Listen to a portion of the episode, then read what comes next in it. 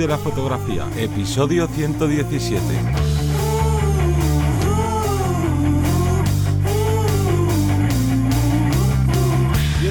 Bienvenida al podcast que te enseña a vivir de tu pasión, es decir, vivir de la fotografía, donde semana tras semana te traemos todo lo relacionado con el mundo fotográfico como negocio, ya sea la marca personal, el marketing, la búsqueda de clientes, bueno, cuánto cobrar y ese gran largo etcétera que conlleva todas estas cosas.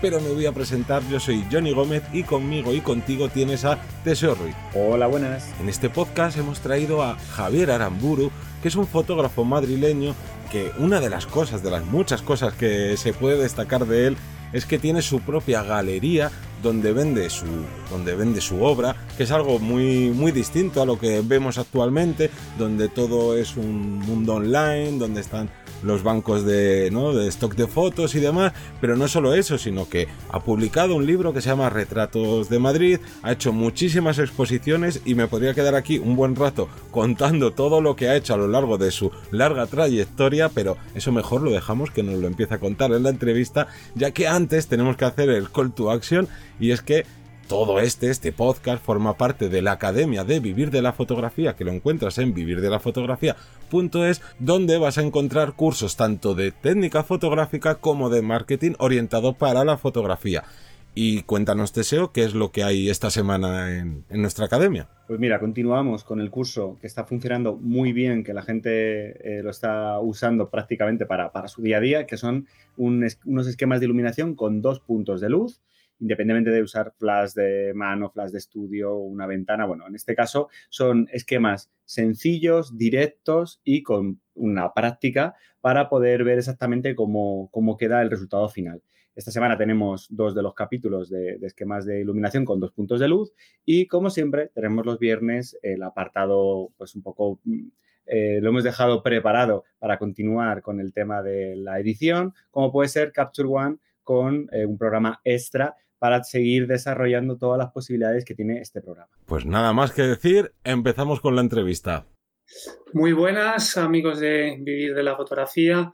Me llamo Javier Aramburu, soy fotógrafo y después de 20 años dedicándome a la profesión, pues, ¿qué os voy a decir? Que me sigue haciendo ilusión hacer fotografías y nada, pues ahora con, con Teseo y con Johnny, pues profundizaremos un poquito más en mi trayectoria y encantado de, bueno, de hablar con, con ellos y, y, nada, y seguimos con, con, este estupendo programa.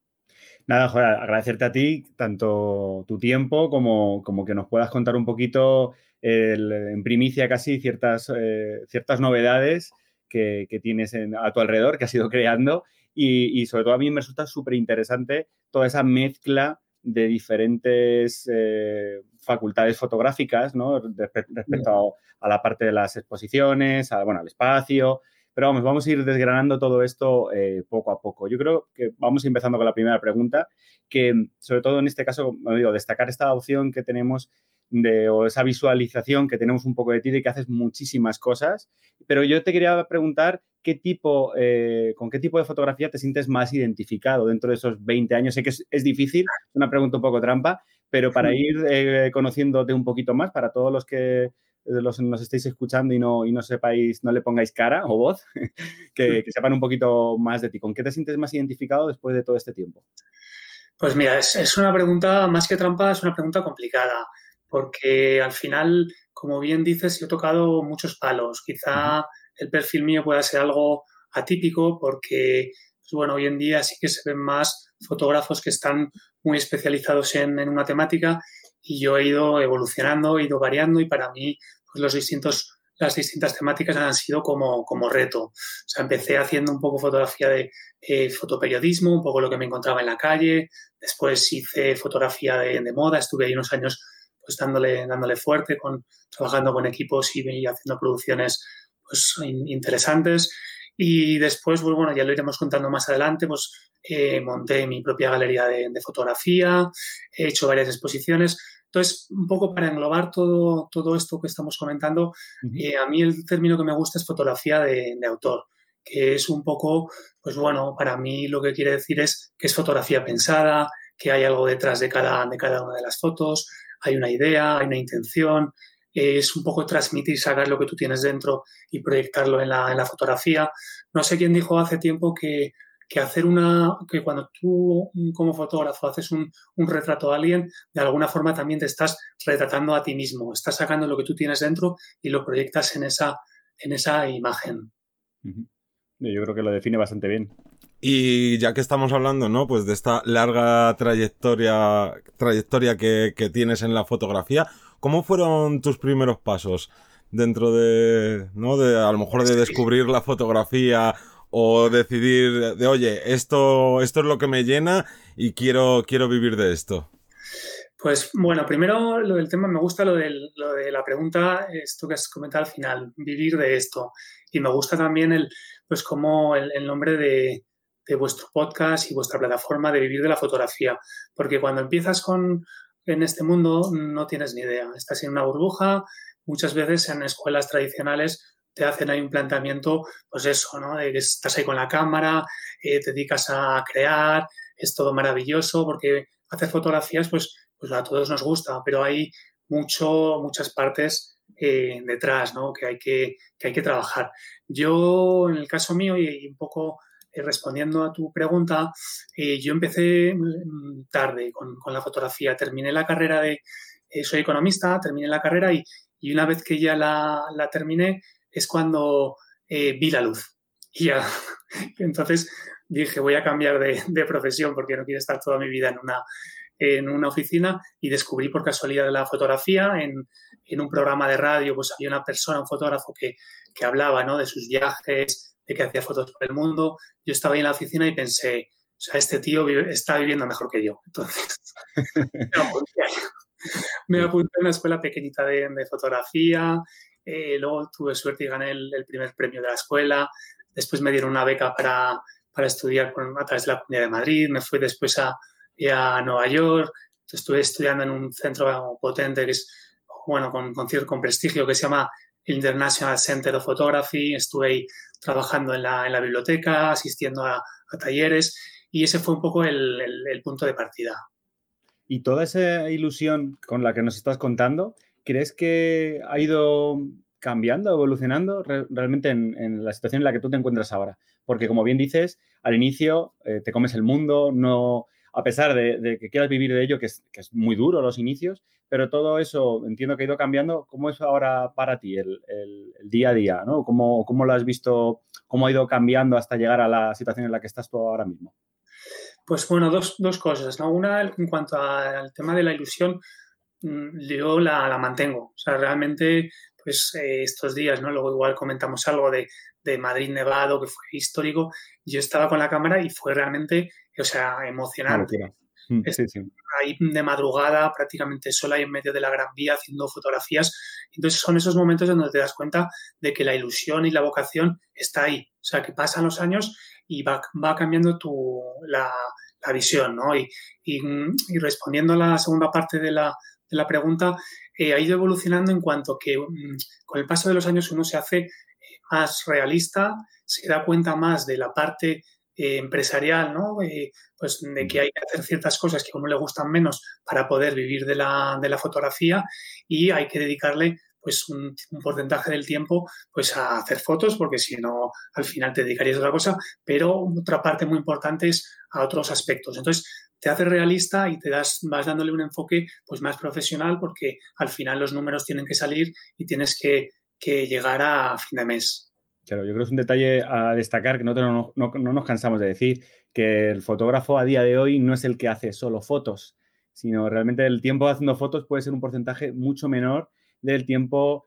en la preparación, en la puesta un poco en escena, ¿no? En que se vea, en moverlo, bueno, hay un montón de importancia en esa parte de marketing y que, y que, muchas veces se nos olvida con esa idea icónica, ¿no? Que decías antes del, del viaje, ¿no? Es que esta persona está viajando o seguramente viva mejor que yo, sí, pero muchas veces no se ve esa parte del, del currazo que tiene detrás.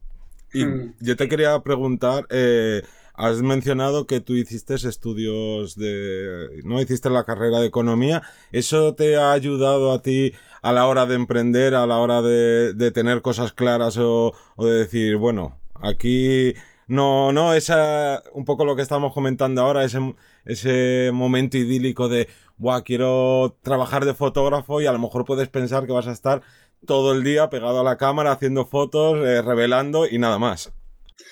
Sí, pues a ver, em, sí, yo, o sea, yo creo que sí que me, ha ayudado porque el hecho de la carrera mía en concreto te da una visión general de, la empresa y al final los fotógrafos pues muchas veces somos em, empresas con patas y con, con, una cámara entre las manos, ¿no? Entonces, ahí todas las partes que yo, que yo vi, ¿no? Pues al final las estoy aplicando a, pues a mí mismo y también ahora mismo pues tengo pues una galería de fotografía en donde tengo que, pues eso, el tema de comunicación, los clientes, los proveedores, las facturas, hay muchísimas, muchísimas cosas, esto como bien comentabas, eh, alrededor. Entonces, pues, eh, respondiendo a tu preguntas, pues yo creo que, que, sí, y de hecho es, es, curioso porque cuando estás eh, al, al final, por lo menos en el caso mío, ¿no? En la cabeza pues funciona, hay como distintas partes, ¿no? Está la, parte creativa que es la que realmente, la que más disfruto. Y cuando estoy metido en esa parte creativa, hay veces que tengo que cambiar el chip, apartarla y pasar a la parte eh, empresarial y decir, vamos a ver qué acciones tenemos que llevar a cabo para que al final esto repercuta en la conversión y repercuta en, ventas. Entonces, al final, bueno, es un poco no sé cómo llamarlo, no sé si es esquizofrénico o qué, pero es como que cambiando el, chip y, y la que más me gusta, lógicamente, es, crear, es hacer fotos, es salir con mi cámara, pero cuando hay que cambiar y hay que pensar, pues con otras, con, pues con, desde otros puntos de vista, pues hay que hacerlo y no te queda otra si quieres vivir de esto. Además que supongo que se arropará una, una cosa con otra, que muchas veces decimos que no es tarde para, para meternos a nivel, a vivir eso, a vivir de la fotografía, pero todo lo que hemos aprendido hasta el momento, como es tu caso, los estudios de economía, estoy seguro que te han podido valer de una forma u otra, que mucha gente diría, economía y fotografía, si eso no casa. No, no, casa mucho más de lo que, de lo que puede parecer. Oye, y te quiero destacar, ya que hemos hablado un poquito de, los inicios, ahora quiero irme justo a casi, casi a la línea de meta, casi al presente más cercano, para que nos contaras un poco más sobre tu exposición virtual, Fragmentos de Madrid, que, bueno, pues eh, que ha sido, la has estrenado hace relativamente poco, ¿no? Sí, correcto, muy bien. Es, una exposición virtual en el Instituto Cervantes de, Pekín. Eh, se inauguró en, en en el, el 11 de... Sí, el, no, perdón, el 13 de febrero, que ya me bailan las, las fechas, y es hasta el 21 de... O sea, del 13 de enero al, al 21 de, de febrero. Sí, sabes que tengo... sí, y mm, se titula esto, Fragmentos de, de Madrid, y... Mm, y bueno, es, la verdad que sí que me hace mucha ilusión. No es lo mismo que las exposiciones presenciales. Tuve yo la oportunidad de exponer en el aeropuerto de Madrid, en el Ateneo de Madrid, en, Foto España. Y en las presenciales, pues me gustaba especialmente eh, a veces, ¿no? Mm, pues ir un poco como de, incógnito y ponerme detrás de, la gente que estaba ahí comentando las fotografías y escuchar un poco a ver lo que decían, ¿no? Ver, ver ahí un poco el, el feedback y, y demás, ¿no? Con esta que es que es, o sea, que es, que es online, que es virtual, pues esa posibilidad pues no, no, no existe. Pero bueno, son, son los tiempos que corren. Eh, pues ahora mismo estamos hablando con, con, nuestras webcams, exposiciones virtuales. Bueno, es la, la realidad y hay que, hay que adaptarse a, eh, a los tiempos. Y luego, aparte, esta, esta, foto, esta exposición, y quizá más tarde lo, lo, comentemos, pues es una selección de, son 38 fotografías de un libro que me ha publicado recientemente la editorial Anaya Fotoclub. Ha sido muy complicada la, edición, pero, pero bueno, finalmente está ahí y se puede consultar en la, en la web del Instituto Cervantes y también en la, en la mía eh, personal, es eh, Javier Aramburu, aramburu con N de, Navarra.com. Sí, ya sabéis que siempre dejamos en eh, en, el, en el episodio en la web todos los enlaces a todo lo que vayamos comentando Así que ya sabéis que tenéis que ir en cuanto escuchéis el podcast o mientras lo escucháis, ir ahí a, a cotillear. Y, y, ahora quería hablarte yo de, de la otra gran parte que tienes de tu trabajo, que es la galería, que es algo pues muy llamativo porque no es algo que se vea o que prácticamente no se hace aquí eh, en España. Queda vértigo, como digo yo, casi claro. meterse en una galería a, a día de hoy. Pero bueno, Sí. tenemos muchas preguntas sobre ello. Claro, no sé si, si quieres eh, contarnos un poquito cómo, cómo, es tu galería para, para que la gente la conozca y sobre todo que pueda visitarla ¿no? aquí en Madrid. Hmm. Sí, pues mira, la verdad que, que montar un tema de estos es, es hoy en día es un poco locura, ¿no? Porque, porque bueno, o sea, lo que hablamos antes de, de los números, pues ya cada mes tienes tu, el, el alquiler que tienes que, que, hacerte cargo de él, ¿no? Entonces, eh, o sea, yo cuando lo monté, pues, ¿qué es lo que pasaba, ¿no? Que en mi cabeza, pues, llevaba ya tiempo haciendo fotografía, pues, eh, de moda, haciendo fotografía para, para clientes y cuando te dedicas a, pues esto, ¿no? Profesionalmente, pues sabes que tienes que adaptarte a lo que te van pidiendo. Entonces, eh, pones tu personalidad en los proyectos, pero hasta cierto punto. En cambio, la galería de, fotografía, ahí es una apuesta por la libertad creativa, en donde pues no tengo a nadie que me diga las fotografías que tengo que, tengo que hacer. Eh, la inauguré, como comentaba, en el, en el 2011. Uh -huh. Está en el, el, madrileño barrio de, de, Chamberí, en la calle Guzmán el Bueno 63. Tiene dos salas, una un poquito más grande y luego al fondo otra. Al final son, son como unos 70 metros cuadrados. Y ahí hay una parte expuesta de, de, de mi trabajo, aunque realmente pues es una, una, pequeña parte. O sea, yo en la, en la, en la web que, que comentamos antes, pues hay más de 500 fotografías. Eh, entonces, un poco, bueno, ya iremos desgranando más adelante un poco las claves y preguntas que me podáis hacer, pero uno de los, de los puntos estratégicos es la variedad temática. El hecho de que hay muchos, muchas eh, opciones de, fotografías, desde arquitectura, viajes, naturaleza, eh, moda. Entonces, con esas eh, opciones que pongo sobre la mesa, pues hay más posibilidades de que cuando alguien entra eh, en la página web o viene físicamente a, mi espacio, pueda encontrar algo que, le gusta. Y claro, esto, la, galería la iniciaste en el 2011, que el mundo ha cambiado mucho de, desde el 2011 y más este último año, como bien decía, que se ha virtualizado todo a nivel extremo.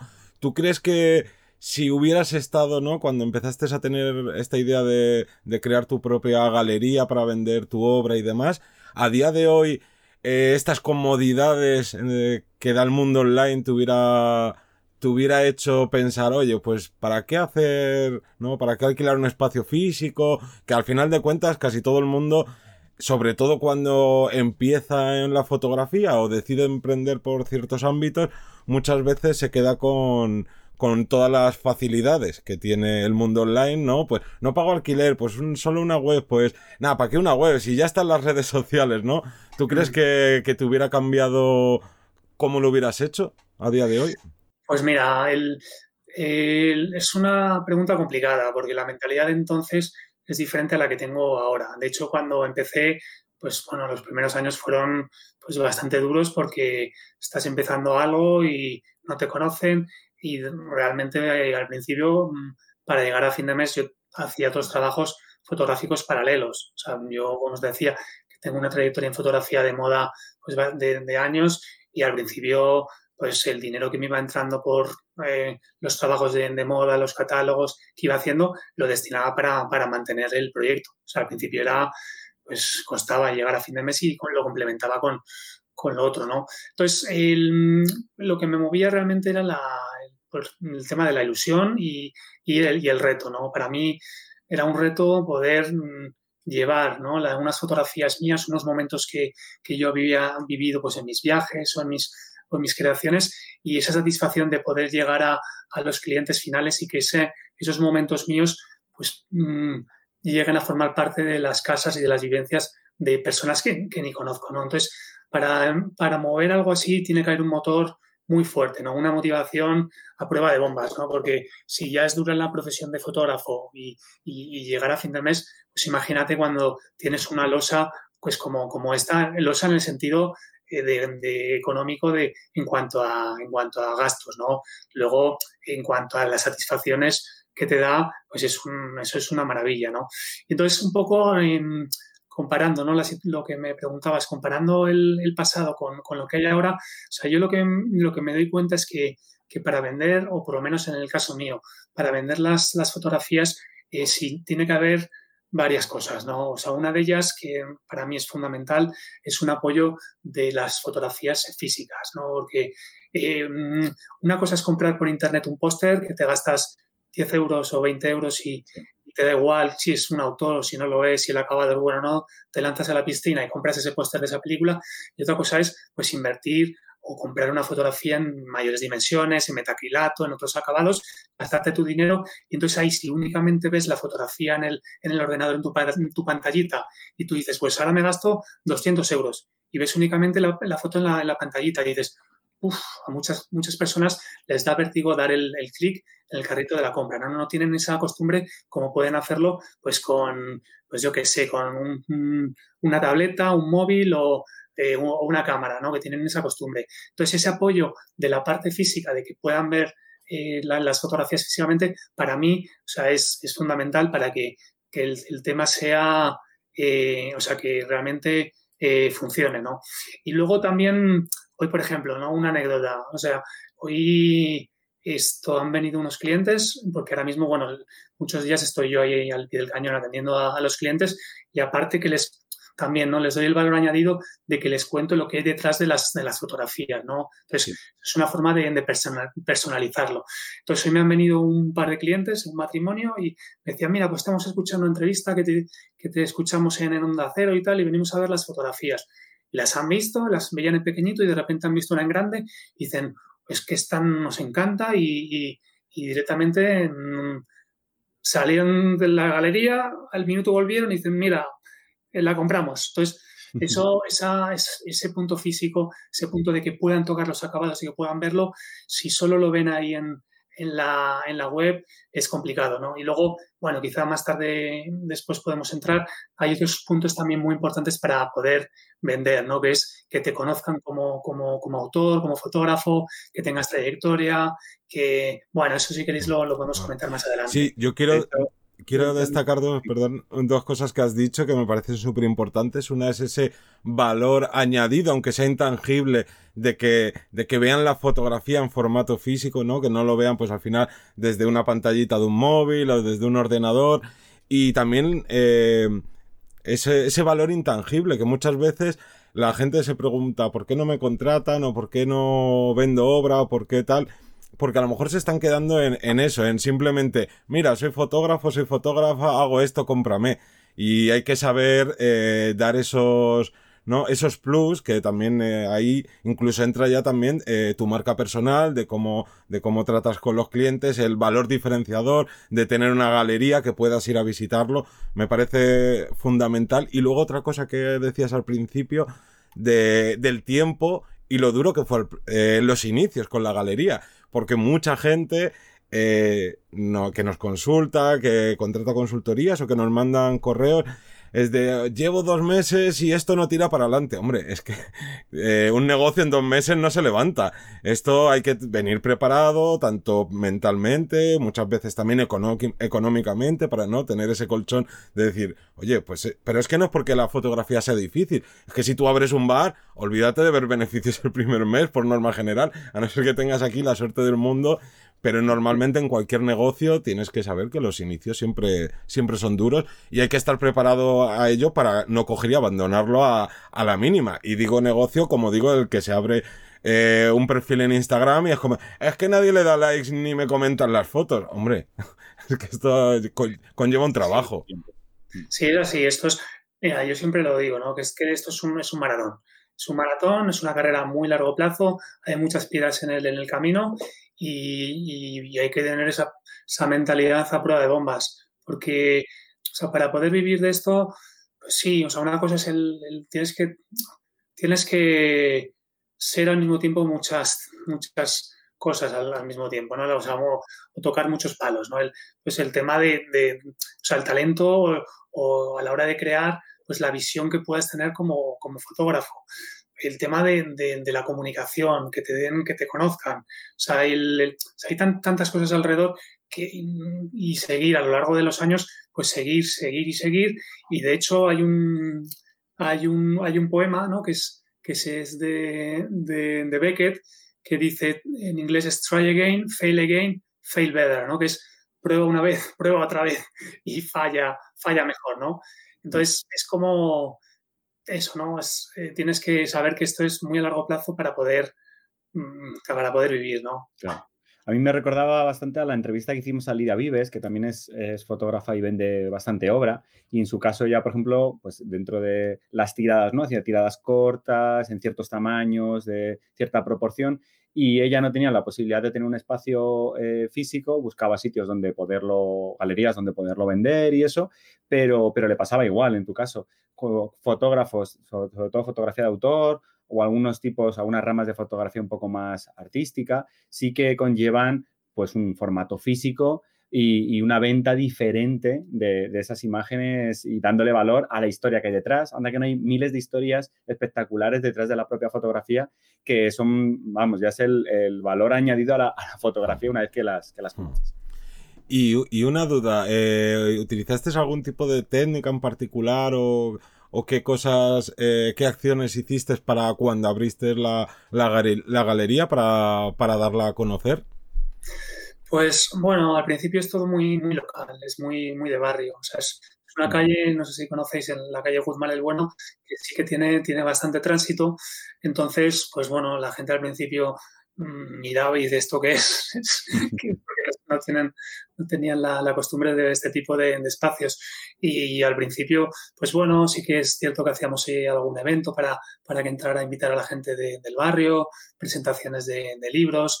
Entonces, bueno, es un poco el, pues el, inicio, ¿no? Para que después, poco a poco, pues con el boca a boca, pues la gente se vaya animando y, y, al final esto es como una bola de nieve, ¿no? Que empieza muy pequeñita y con el paso de los años, pues se va haciendo eh, más grande, ¿no? Pero, pero la realidad es que, pues eso, que, esto eh, no, es, fácil, pero, pero bueno, al final, pues con el paso de los años, pues, pues la cosa pues va dando satisfacciones. Y en este caso, eh, hablando sobre la galería, ¿sabes qué tipo de cliente es el actual que, que demanda, en este caso, compra la obra allí? ¿Tienes algún tipo de perfil que tú eh, suelas pensar? Porque a veces nos llevamos una sorpresa y pensamos que nuestro cliente es uno y luego es otro diferente. Entonces, cuéntanos un poco qué tipo de cliente puede ser el actual para tu galería. Pues mira, el, o sea, el primero es el, cliente del barrio, lo que os comentaba, que ese es, es un poco el, origen.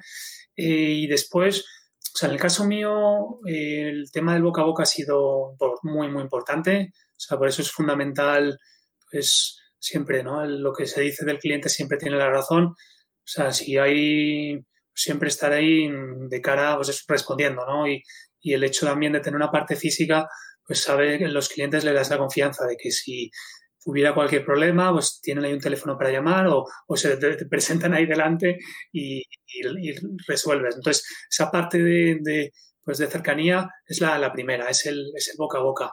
Y luego ya después, en el caso mío es, mm, es bastante, bastante amplio porque eh, en estos últimos años, al haber hecho tanta, tanta comunicación ¿no? con, con, las exposiciones, con los trabajos en los medios de comunicación, con el libro, eh, al final, pues bueno, mm, hay mucha gente que, que me, ha, me, ha, visto o, o ha escuchado mis entrevistas y entonces ahí, pues uno se lo comentan a otros y se va extendiendo. O sea, es, para mí es muy difícil pues mm, definir claramente el, perfil. Quizá un poco, pues un poco la edad, pues sería más o menos entre 30 y 50 años, más o menos.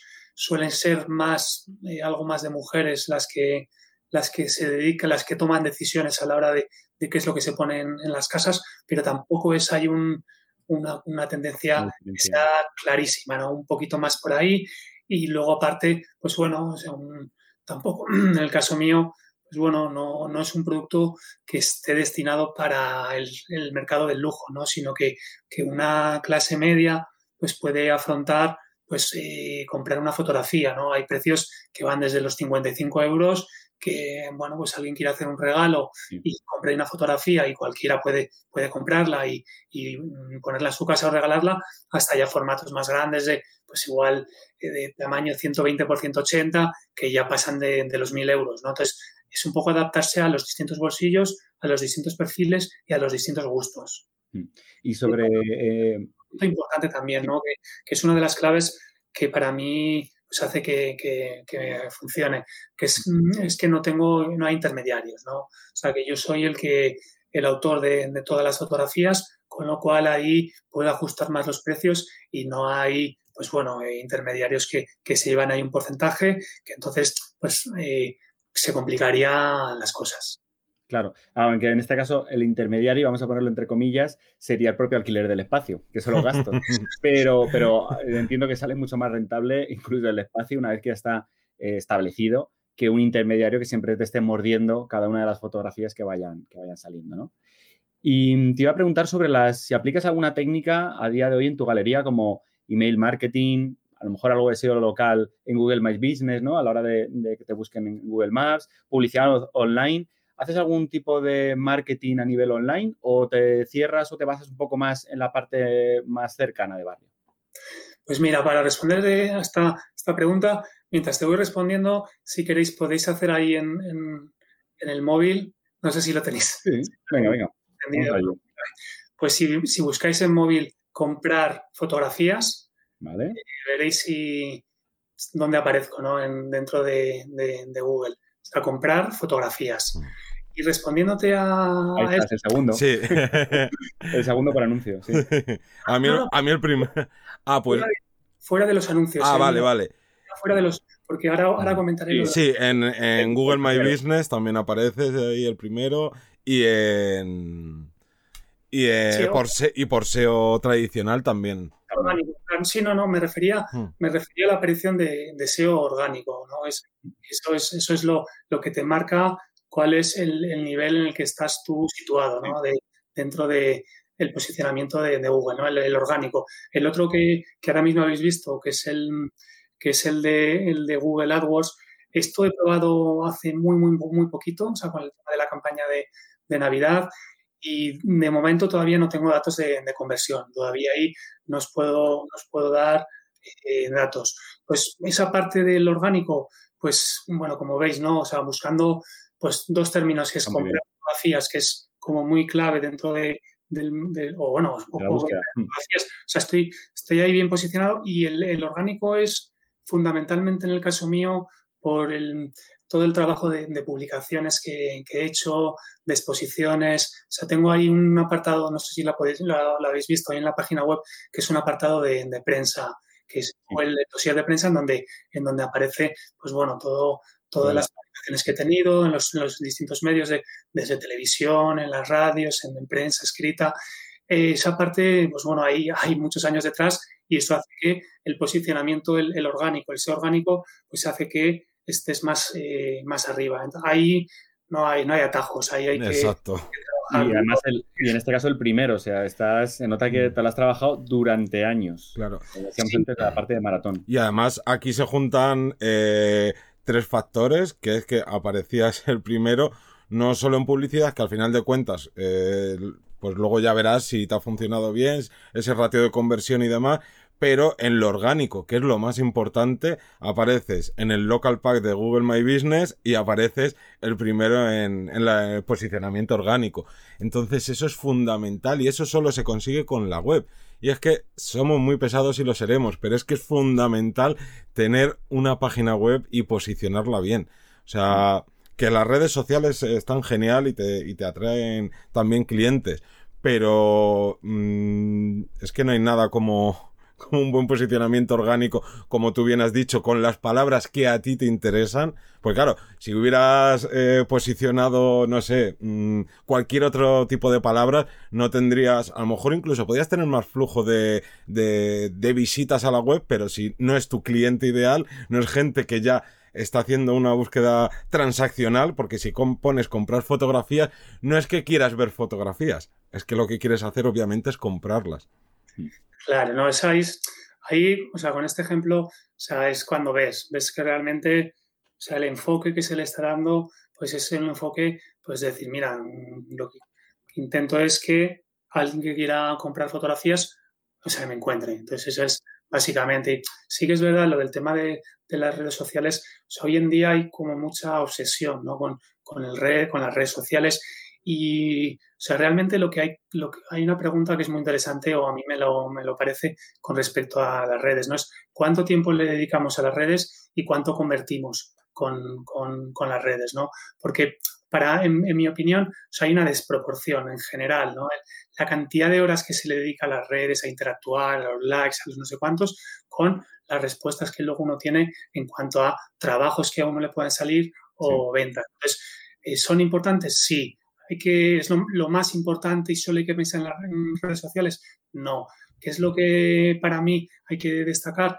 Hay que hacer mucho trabajo de, de fotografías, porque al final estamos ahora, a ver, en este programa que es Vivir de la Fotografía, estamos bueno, comentando mucho todos los aspectos que hay detrás de, vivir de la fotografía. Pero si tú tienes una web estupenda, tienes el, un, esto, unas redes sociales estupendas, pero no tienes un, o sea, los cimientos, ¿cuáles son? Los cimientos son las fotografías, porque al final todo lo demás es un poco, es un escaparate. Si tienes hoy un escaparate gigante y detrás del escaparate hay cuatro piedras, pues la gente va a decir, estoy viendo cuatro piedras.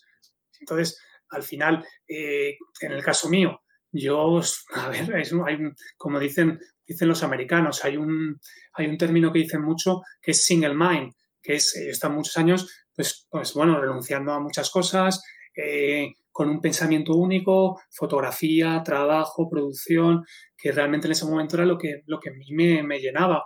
Pero si en esa dedicación vamos, del, del 120%, pues ahora mismo todo lo que estamos comentando del, del SEO, de la web y demás, sin todo el trabajo que hay detrás, pues eh, creo que, serviría de, bien poco.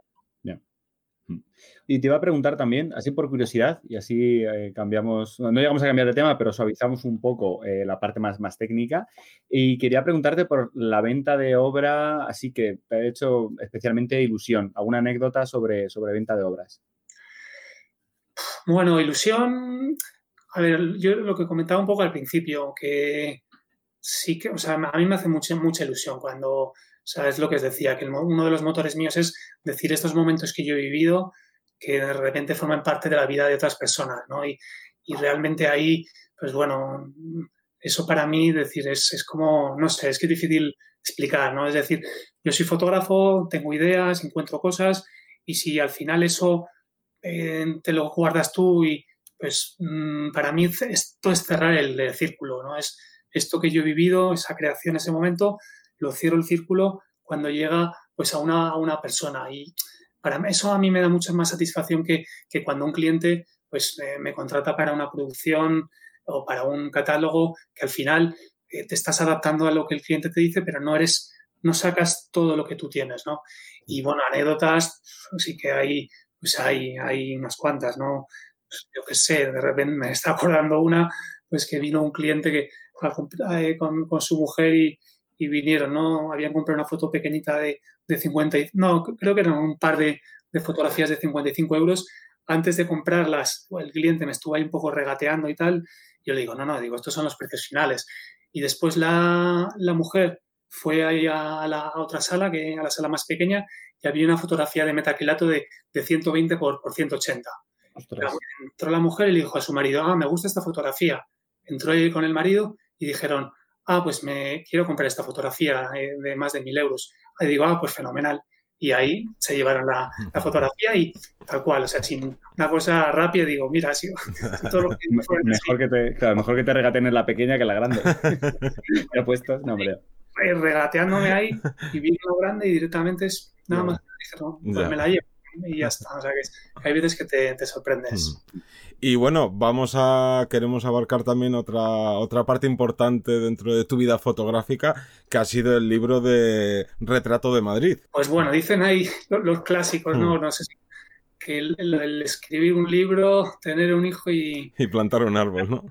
No, el árbol ahora con todo el tema este de Filomena, la verdad es que estoy, estoy con ganas de ir un día con la pala y, y contribuir un poco, porque bueno, ha sido muy bonito fotográficamente hablando, pero ha sido un desastre para el tema de, de los árboles, ¿no? Y lo del libro, pues, ¿qué os voy a decir? La verdad que da, da muchísima satisfacción. Yo empecé con las primeras fotografías de Madrid en el, como en el 2004. En ese momento yo hacía fotografía con cámara de película, que bueno, como a los escuchantes más jóvenes eso de, apretar el botoncito para ver la, la pantalla, eso no, no, funcionaba así, era la emoción de, de, la película, del carrete, bueno, es que era el laboratorio que yo tenía en casa, por cierto, un laboratorio ahí con, con las luces rojas y los químicos en el cuarto de baño, bueno, las batallitas estas que, que contamos. Entonces, en el 2004 empecé, hice la primera fotografía, yo no sabía, por supuesto, que eso, se iba a convertir en un libro. En el 2017 hice ya la primera exposición relacionada con, Madrid en el, en el, aeropuerto, después en el Ateneo, y recuerdo que entonces me hacían entrevistas, hay alguna grabada, de hecho, en, en televisión española, en donde ahí en el 2017 me preguntaban sobre la exposición y yo ya decía que, que esto se iba a convertir en un libro. Y en ese momento no lo decía yo para ni para vender humo, ni para dármelas de nada. O sea, lo decía con convicción. Estaba, en ese momento yo estaba convencido de que esto se convertiría en, en un libro. Creo que, que, eso es una parte muy importante para que al final los proyectos salgan adelante. O sea, realmente uno creérselo. No proyectarlo en las redes y decir, mira, esto lo voy a conseguir para transmitir ahí una imagen. No, no. O sea, tiene que partir desde dentro y decir, mm, como el principito, ¿no? Crees que esto va a ocurrir, lo visualizas, y, al final es cuando tienes posibilidades de que una de, un, de que algo, ¿no? De, pues como esto, ¿no? Que hoy el papel está medio moribundo y que es tan complicado por publicar un libro, sin esa convicción y sin esa, esa sin visualizarlo, sería imposible. Y de hecho, eh, bueno, fue un, llamé a la editorial de, Anaya, no conocía ahí a nadie, o sea, no había ningún padrino, ni ningún patrocinador, nadie que, que promocionara, les, les llamé, les hice la propuesta, les gustó, me reuní con ellos y estuvimos ahí un tiempo ahí viendo las fotografías y demás.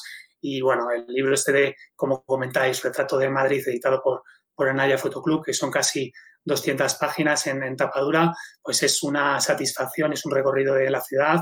Y bueno, y de hecho eh, se vende en las principales librerías, tiene buena distribución, que eso es una parte clave ¿no? del tema de, los libros, ¿no? porque o sea, cuando tú te lo autoeditas estás mucho más limitado ¿no? en, en, cuanto a la distribución. Aquí, pues bueno, está en las principales plataformas en Amazon, en, en mi página web también, o sea, no sé qué voy a decir, es una satisfacción de... Yo cuando vi el libro en las librerías, me quedaba, veía un, en y veía digo, esto es un... No te lo crees, ¿no? Que llega casi el momento que no te lo crees. Sí, no, es así, es, es muy difícil explicarlo con, con, palabras, ¿no? Y luego, pues aparte de esa satisfacción, pues bueno, todo el, el tema que eh, pues, te da ya un, una exposición, o sea, un reconocimiento, luego la gente a la hora de ver tu trabajo, eh, pues a la hora de comprar tus fotografías, eso ayuda, ¿no? Porque ya sabéis que en el campo de la fotografía artística, pues si tienes has, hecho, has ganado premios, exposiciones, libros, tal, todo eso redunda pues, en todo lo que habíamos comentado antes. Redunda en el SEO, redunda en las ventas, redunda en la visibilidad. ¿Qué es lo que ocurre? Pues es mucho trabajo detrás desde el 2004 que hice mi primera fotografía para después, ahora en el, 2000, en el 2020, que es cuando salió a la luz, es cuando ya recogí los frutos de esas semillas que planté en el, en el 2004. Sí. ¿Y cómo te enfrentas? A mí una de las cosas más, más interesantes que me han resultado aquí es, siendo de Madrid, ¿cómo te enfrentas a esas fotografías donde has estado viviendo durante años? Porque pasa muchas veces, ¿no? Que parece que tenemos que irnos a otro país para hacer fotografías espectaculares o, o culturales, tal. Y claro, y no nos damos cuenta que, que, a lo mejor hay que cambiar el chip y hay que ir a hacer fotografías como cuando vamos a otro, a otro país, pero hacerlas aquí, ¿no? En nuestra ciudad. ¿Cómo te enfrentas al estar en un espacio que ya te lo conoces tanto, que es tan, está tan ensobado, como se suele decir, que llega un momento que a lo mejor hay mucha gente que no le, no le transmite tanto como para hacer eh, unas fotografías con, con, base? Pues mira, esta pregunta, eh, yo, yo, cuando, cuando empecé con, con, la fotografía sí que hacía de vez en cuando alguna foto suelta de, de, Madrid y demás, pero hasta que hice, hasta que me puse en serio con las exposiciones en el 2017 o bueno, unos son un año antes y demás, es lo que tú estás comentando es lo que me pasaba, en el sentido de que lo que yo veía cerca era como que no me interesaba. Era como que, que yo enseguida estaba pensando en poder hacer un viaje, en irme fuera al extranjero, en recorrer el mundo, en hacer fotografías del mundo. Y lo que tienes ahí veces más cerca es como que, que bueno, dices, lo veo todos los días, no le das valor, no le das importancia. Y eso es lo que, como, mm, como, yo lo veía al principio. Después cambió el, chip no sé exactamente por qué, pero empecé a centrarme más en, la ciudad de Madrid y luego para mí, bueno, es una satisfacción también salir con la cámara por la ciudad, intentar descubrirla pues como si fuera un turista, porque hay muchos rincones, pues mirar hacia arriba y, bueno, y hay muchas, perderte, ¿no? Por, por, las calles, estando escuchando con, con la música, con, con jazz, caminando sin rumbo, deambulando por las calles y, esperando a que, a que te sorprendan hoy. Eso, pues bueno, o haciéndolo solo, o si te apetece lo haces en compañía con algún, con algún amigo fotógrafo, eh, está también fenomenal. Es una actividad que no es lo mismo que cuando tú estás solo, que estás como cinco sentidos centrado en, la, en, la, en las fotos, pero vas con alguien y, lo pasas estupendamente, te fijas en la ciudad como si estuvieras haciendo turismo y luego, pues bueno, tienes momentos como el de la Gran Nevada, esta histórica, que bueno, que fue increíble. O sea, el sábado a las, eh, a las 6 de la mañana salía de casa haciendo las fotos ahí de la Gran Vía vacía, de bueno, fue, vamos, mm, emocionado estaba yo ¿no? con, con, esos momentos y luego pues tuve la suerte de que ese trabajo eh, me lo publicaron en la, en la revista eh, Viajar, ¿no? De hecho, bueno, están también en la web mía están las, algunas fotografías de nieve, luego se pueden consultar. Y es lo mismo, es mucho trabajo eh, durante esos momentos críticos, al igual que yo había muchísimos fotógrafos también por ahí, pero seguir mm, tocar las teclas adecuadas para que les encajara ahí en, en la revista Viajar y que saliera una publicación, no sé si fueron como 14 o 15 fotografías, ¿no? Y el trabajazo además que conlleva, que parece que es un salir y disfrutar, que sí, también tenemos una parte de ello, pero con las inclemencias que es para una ciudad que no está preparada para ello, con una situación en la que te pilla de la noche a la mañana, no te lo esperas. Y como bien dices tú, mm, hay muchísima gente que salió, entre los que yo me incluyo también, y que salimos un poco en esas horas intempestivas de, de, caída de nieve, de situaciones en las que a lo mejor eh, si tenemos una experiencia previa, pues nos podemos defender un poquito mejor, pero sobre todo que no son las normales, que tenemos relativamente poco tiempo, aunque luego se alargaron varios días más, pero yo creo que a ti te pasaría igual, que tienes la adrenalina de no me lo pierdo y vas avanzando y espérate que tengo que aguantar este, ya han pasado tres horas y ya está cayendo la luz y ahora el toque de queda y se te va acabando el tiempo y eso yo creo que, que rejuvenece, no sé cómo decirlo. Por lo menos las, las ilusiones, mm. o sea, todo esto hace que, que, con el paso de los años pues sigas teniendo esa ilusión por la fotografía, o sea, mm. porque sin, o sea, era realmente emocionante, ¿no? Y, y bueno, físicamente sí que es cierto que acababas pues bueno, por lo menos yo acabé machacado, ¿no? Porque es, eso, tienes que tomar decisiones muy rápidas, sobre todo al principio, para intentar hacer fotografías en lugares en donde no hay gente. Porque otro punto importante dentro de estas, estas fotografías que eran documentales, o sea, hay que retratar la realidad como la ves, o sea, porque o sea, es muy fácil el que quiera después, ¿no? Como el fondo blanco, borras aquí una persona con Photoshop y ya está. Y dices, no, no, o sea, estás documentando una realidad que es la Nevada Histórica de Madrid, pues si tienes que quedarte en un sitio hasta que no haya nadie, hasta que esa persona que ibas a hacer la foto y justo se te pasa por delante y te dices, mira, pues a ver cuándo se va, para que quede esto así un poco, un poquito más, más vacío, ¿no? Y sí, había momentos, eh, de hecho, momentos muy críticos que tenías que decidir dónde ibas, porque entre hacer una fotografía con cinco personas a lo lejos o con nadie, o sea, la fotografía cambia totalmente, ¿no? Y, y el momento de luz también, había un momento súper crítico que era entre, o sea, ya de, de madrugada, justo antes de amanecer, justo, justo antes de que saliera el sol entre el, el, la noche y el día, o sea, el momento tan crítico de luz que tenías que decidir dónde estabas en ese momento para hacer la, la toma. Esa foto. Mm. Sí. sí, sí, sí.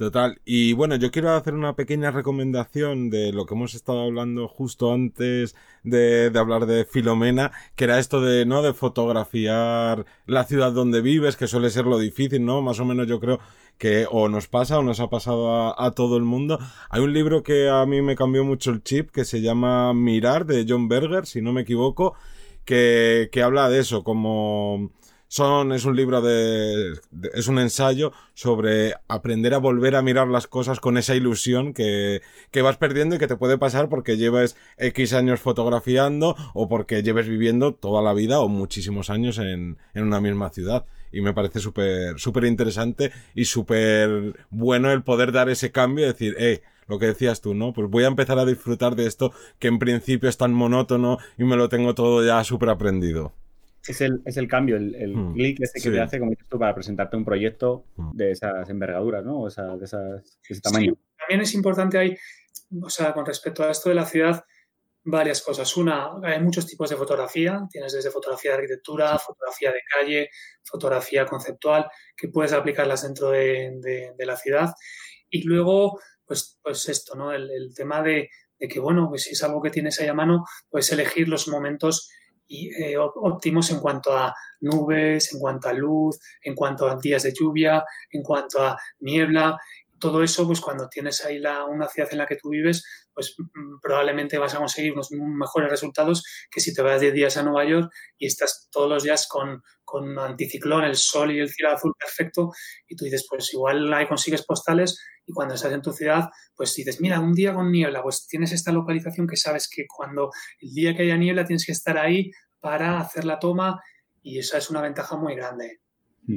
Además, podríamos aprovechar, yo siempre destaco que aquí en Madrid tenemos un solazo considerable, en verano, en primavera generalmente, y que en fotografía callejera, por ejemplo, el crear la, el jugar con las siluetas en el suelo, las, las sombras o los, incluso los contraluces, no hace falta ni pasarlo a blanco y negro, o sea, con unos contrastes muy radicales, a las 12 de la mañana, con el sol incidiendo de lateral, se pueden crear fotografías espectaculares que pueden ser en cualquier ciudad, ¿no? Y nosotros podemos aprovechar ese, ese extra que tenemos de, de solete, de sol, aquí en, en Madrid para, para, poder hacerlo.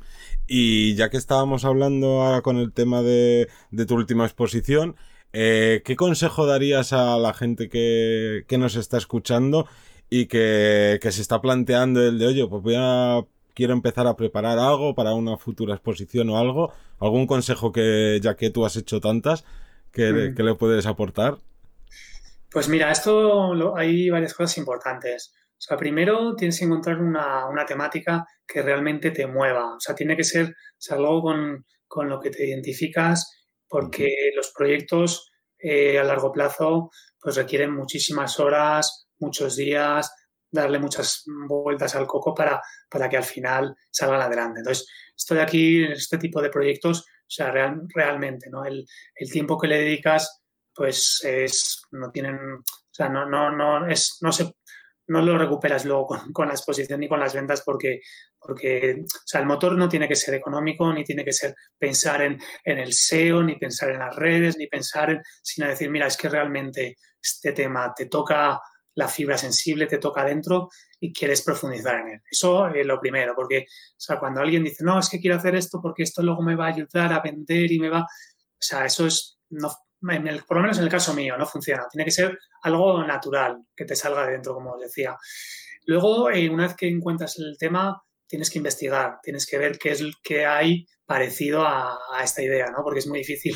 La penicilina se inventa una vez, ¿no? Entonces, normalmente a ti se te ocurre una idea maravillosa y luego empiezas a buscar en Google idea maravillosa y te aparecen, pues, como 20 o 100 o lo que sea, la misma temática. Entonces, esta idea no es original, así de genérica. Entonces, tienes que buscarla, hacerla tuya, tienes que darle una vuelta de tuerca, tienes que pensar en qué planteamiento tú puedes hacer para hacerla diferente y darle un, valor añadido. Entonces, es, la, esa es la base previa.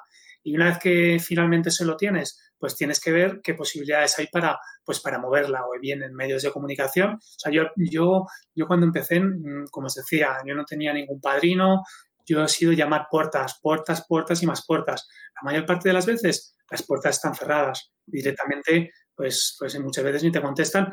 Y yo a veces soy el primero que me escriben para preguntarme y hay veces que tenemos tantas cosas en la cabeza que ya, bueno, si alguien me ha escrito y no le he contestado, pido disculpas por, por porque al final es, es, es muy difícil, pero hay, no hay que desanimarse. O sea, yo cuando empecé, pues em, llamaba a, a revistas, tal, tal, tal, y un buen día una me, mm, pues me dijo adelante, otro día la agencia Europa Press me dijo, pues mm, colaboramos, otro día. Entonces, llamar a puertas y tanto a nivel de medios y como a nivel de, galerías o de exposiciones. En el caso mío es pues como yo ahora tengo ya la, mi propio espacio con, mis fotografías, pues lo tengo más fácil porque cualquier proyecto que lleve a cabo pues lo puedo. Pero alguien que está pensando, pues es que eh, yo creo, es que mm, la clave es que no hay atajos, es que es, es hacer un buen trabajo y, y moverlo, moverlo, moverlo y, y, y, al final pues el tema de la suerte, ¿no? Que, que te pille trabajando, ¿no? Hmm. Oye, sobre el proyecto, sobre la creación de este tipo de proyectos, ¿tú eres de los que tienes un inicio y un final eh, cerrados? Sobre todo de fechas, estaríamos hablando. ¿O eres de las personas que a lo mejor hasta que no lo sientes terminado y completo, no le pones una fecha final, aunque lo tengas una idea aproximada, pero trabajas más de forma más cuadriculada, vamos a llamarlo así, que no es ni bueno ni, ni, malo, sino es una forma igual que el resto, o lo dejas más abierto y hasta que no lo sientes completo no lo terminas? Pues eso de, depende. O sea, yo es que creo mucho en la flexibilidad de, de, todo. O sea, el tema, la pregunta esta, hay veces que actúas de una forma, otras de otra. Eh, flexibilidad en cuanto a estilos de fotografía. pues eh, un día te sientes de, de, una forma y haces unas fotografías en blanco y negro con un punto dramático. Otro día, otra temática, pues te apetece con un punto de vista más colorista y más, y más diáfano y lo sacas. O sea, el tema de las ópticas. Mm, quieres utilizar un angular para conseguir una mayor eh, profundidad, que darle más protagonismo al primer plano y que al fondo pues tenga, esté como una sensación de más alejado, pues lo haces. ¿Que quieres un teleobjetivo porque quieres aplanar? Lo haces. Eh, sea, yo luego no creo en los, en los, eh, que, mm, ¿cómo se dice?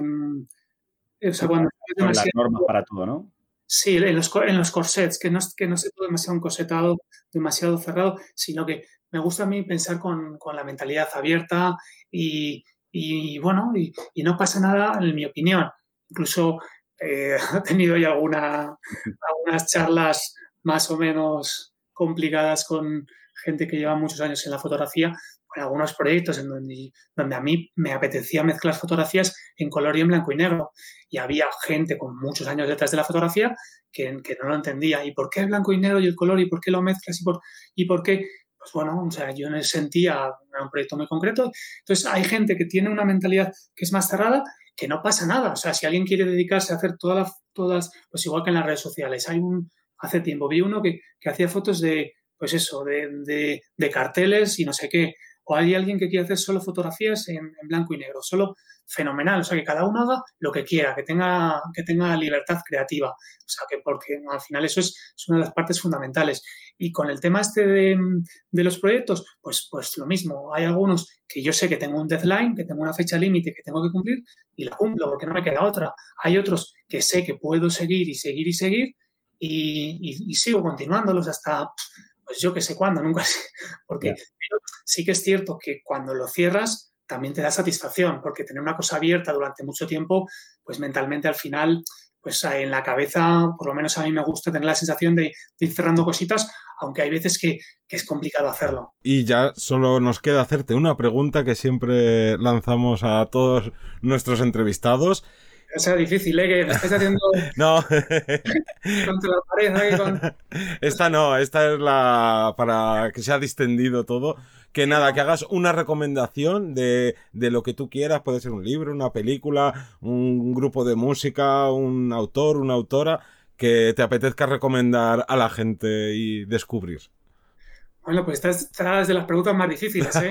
ya, a mí, si me hacen esta pregunta, yo lo paso muy mal. Entonces me aprovecho y, y se lo lanzo sí. a los demás.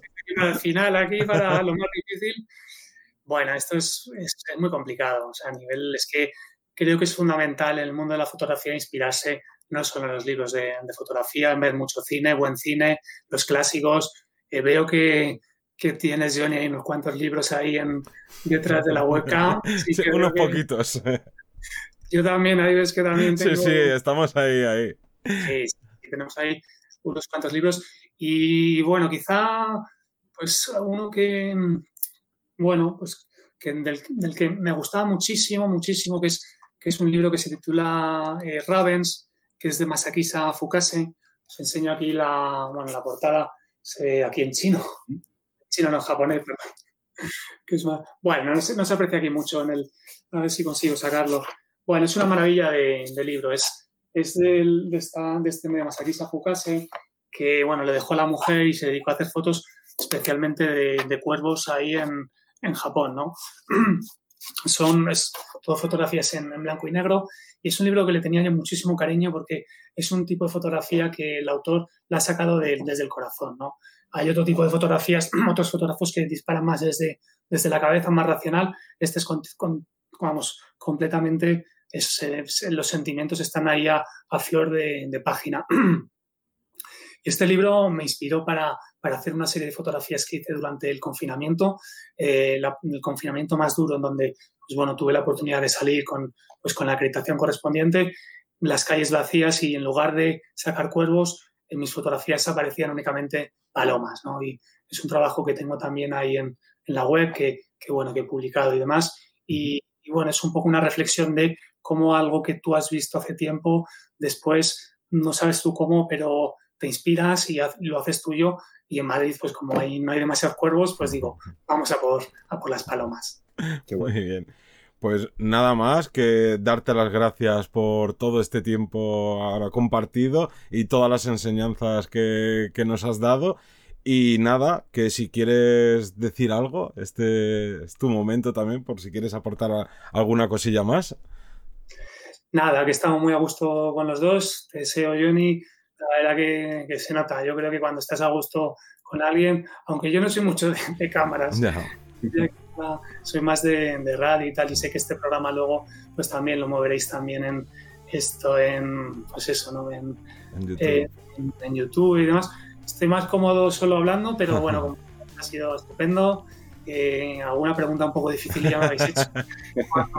Igual los tengo que, tirar un poco de las orejas, pero nada, muy a gusto y espero que, vuestros oyentes, pues que bueno, que les haya también servido y, nada, lo dicho, encantado de, de charlar con vosotros. Seguro que sí. un poquito el tema de redes o dónde encontrarte, aunque lo vamos a dejar en la cajita de descripción, pero si la gente lo quiere ir escuchando.